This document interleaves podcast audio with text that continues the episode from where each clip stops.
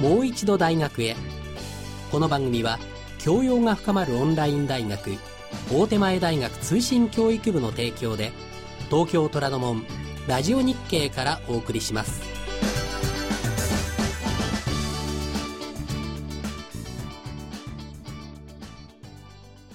皆さんこんばんは。グローバル社会で活躍するためのこれからの大学の可能性をお伝えする番組もう一度大学へ。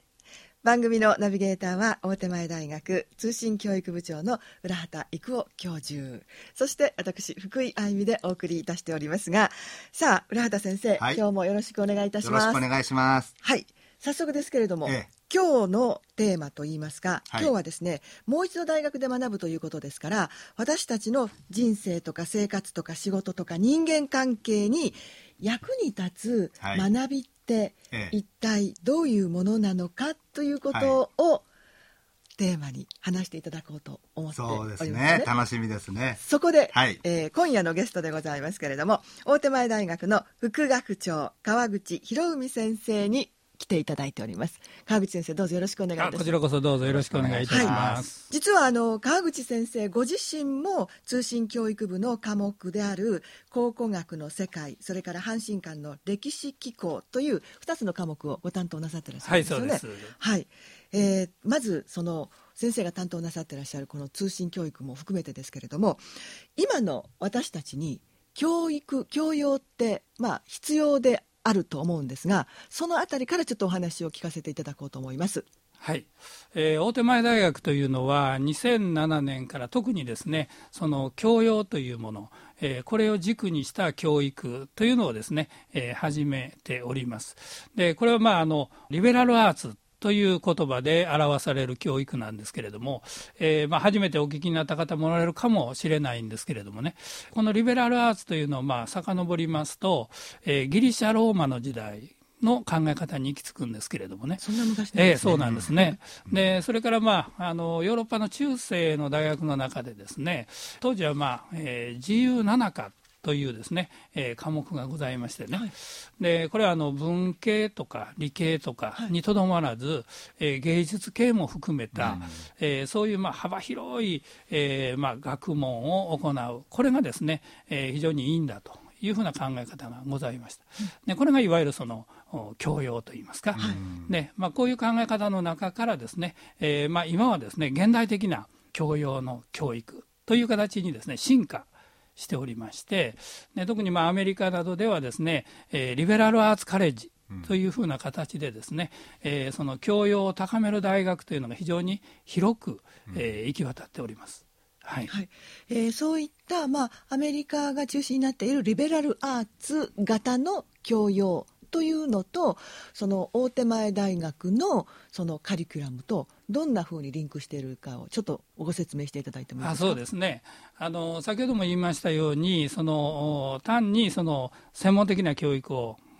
やって、そしてその専門職に就くというものではなくてですね、えー、幅広く、えー、いろんな分野を学ぶと、でこの中で教養を高めていく、私が考えるのはですね、えー、特にまあそのものの見方考え方、そしてそれを表現する方法ですね、うん、えー、こういったものっていうのはどんな学問にも共通してまして、しかもそれをですね文系理系芸術系、うん、えー、それを全てを合わせてですね幅広く学ぶ、えー、という中からですね、えー、作り上げられていくものだというふうに思ってまして、うん、まあ、それがまさにその教養であって、そしてまた今現在の社会に非常に役立つものというふうに考えてます。というのは、まあ、そういうものっていうのはですねあの汎用性がありましてね、どんな社会のポジションにいてもあるいはですね、えー、どんな年齢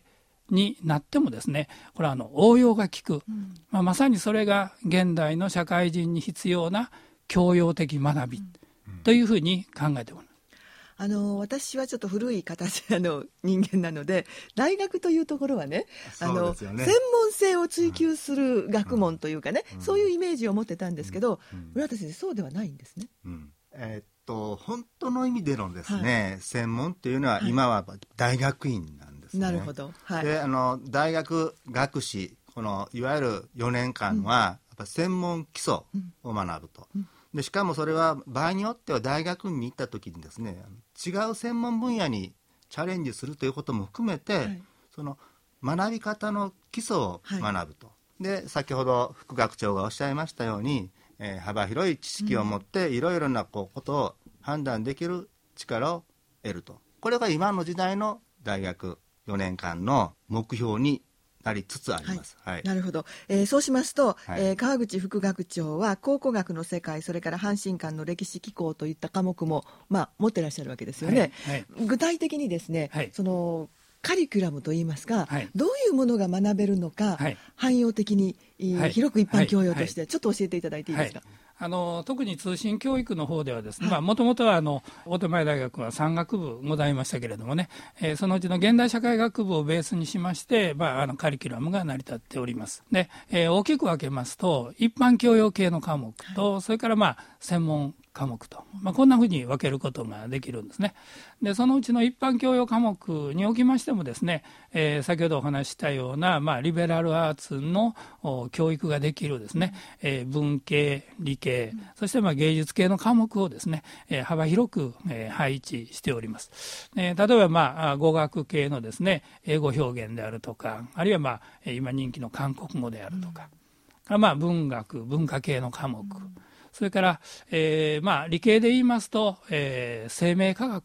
ですね。こういったものとか、それからまあ芸術系の科目としましては色彩論、うん、まあ、こういったものをですね一般教養の中に、えー、まあ本当に幅広い学びができるように配置をしております。うん、からもう一つあの専門系の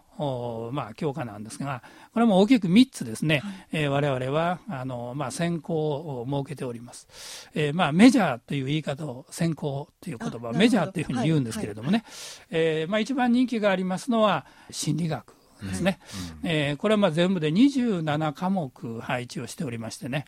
えー、例えばあの教育心理学であるとかあるいは、えー、臨床心理学であるとか、ね、それから、まあ、面白いのでは犯罪心理学なんてのもございまして。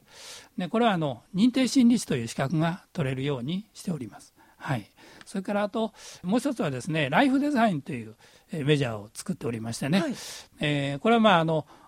社会人として、まあ、働きながら、えー、家庭を営んでいる人たち、まあ、あのいろんなことをですねやっぱりこう学んでいかないといけない賢く生活していく、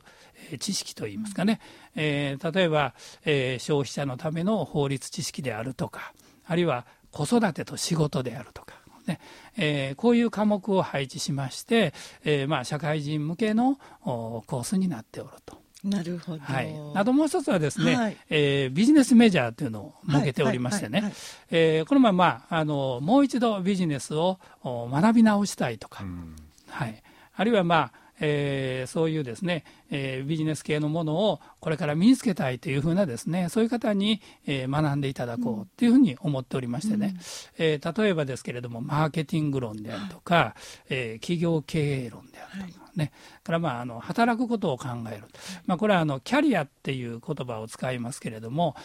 自分がですね仕事をしていく上で、えーまあ、ここの会社はちょっと、えー、もう自分には合わないかなと思った時にまた次の新しい道をですね選んでいくという、まあ、こういうことを考えられるような、えーまあ、勉強といいますか、えー、そういうまあ大きく3つのですね、えー、専門コースこれを設けております。はい、なんかあの聞いてるとまさに私たちの生活の中に密着した教養を学べると,、はい。えーとまあ、こういった教養っていうのは社会的に、まあ、どういう影響を今後与えていきそうですかね？まあ、あのおそらくはですね先ほども言いましたようにこういう学び方っていうのがですね、はい、えー、これからの社会人に必要な学び、うん、すなわち教養ね、はい、でまあ、本学はですねオンライン大学っていうふうに歌っておりましてね、えー、単にその教室でやるんではなくて、えー、新しいですね、えー、e ラーニングという形をですね、えー、これをですねあの前面に出して、はい、えー、やっております。と言いますのは、まあ、従来の通信制の大学というのはですね教科書だけをポーンと送って、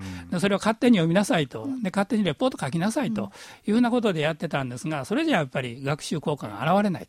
で、えー、双方向性の持ったですね、インターネットを使った、えー、学習方法。でこれをですね、えー、開発をしたというふうなところが非常に特徴かなというふうに思います。なるほど、まあ、インターネットの時代ですから IT の時代ですからあの一方通行ではなくて私たちも何かこうあのコミュニケーションを、えー、先生からもらえるということですよね、はい。はい、双方向で学べる、はい、楽しいですね。はいではもう一つはですねあの、まあ、インターネットの環境があれば、はい、どこでも学べると、はい、もちろん自宅でもそうですけれども、うん、出先でもできますし、うん、え最近ではですね海外からえー、直接ですねこのインターネットで、えー、学びを求めてくる方がおられましてね、でこれはあのホームページで確認していただいたら結構なんですが、えー、先生がですね、えー、ちゃんと画面に登場して、えー、マンツーマンでこう勉強しているようなそんな感覚でですね、えー、授業が受けられるんですね。はいでもう一つはですね単にそういうそのインターネットで、えー、やるというだけではなくてですね、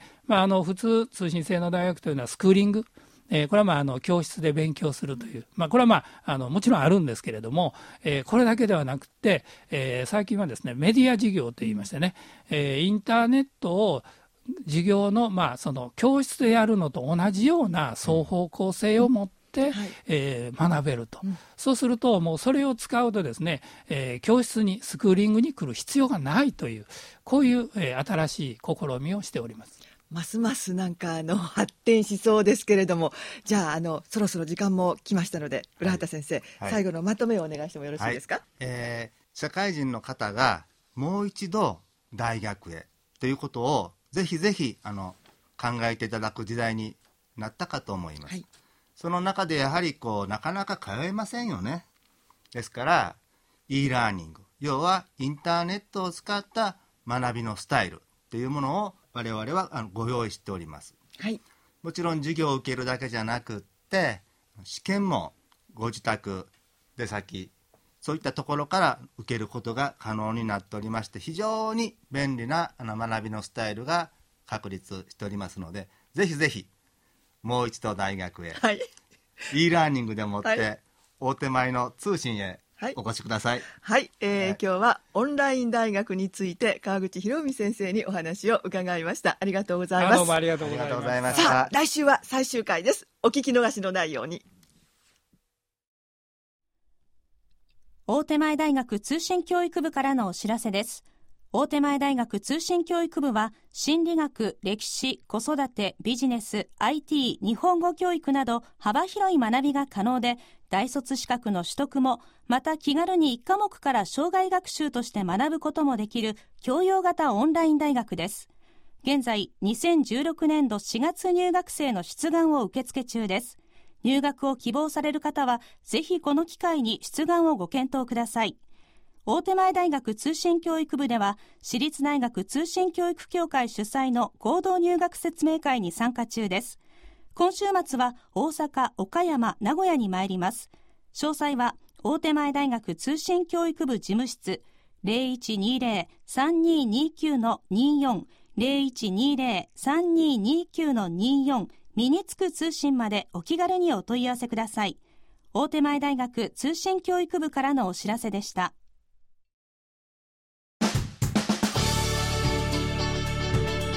もう一度大学へ